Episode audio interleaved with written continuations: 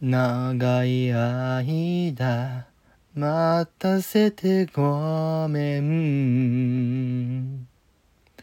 また急に仕事が入った。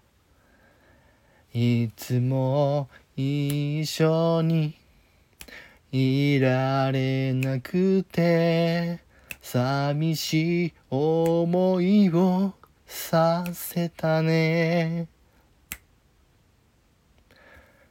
会えない時受話器から聞こえる。君の声がかすれてる。久しぶりに会った時の君の笑顔が胸をさらってゆく。気づいたのあなたがこんなに胸の中にいること。愛してるまさかね。そんなこと言えない。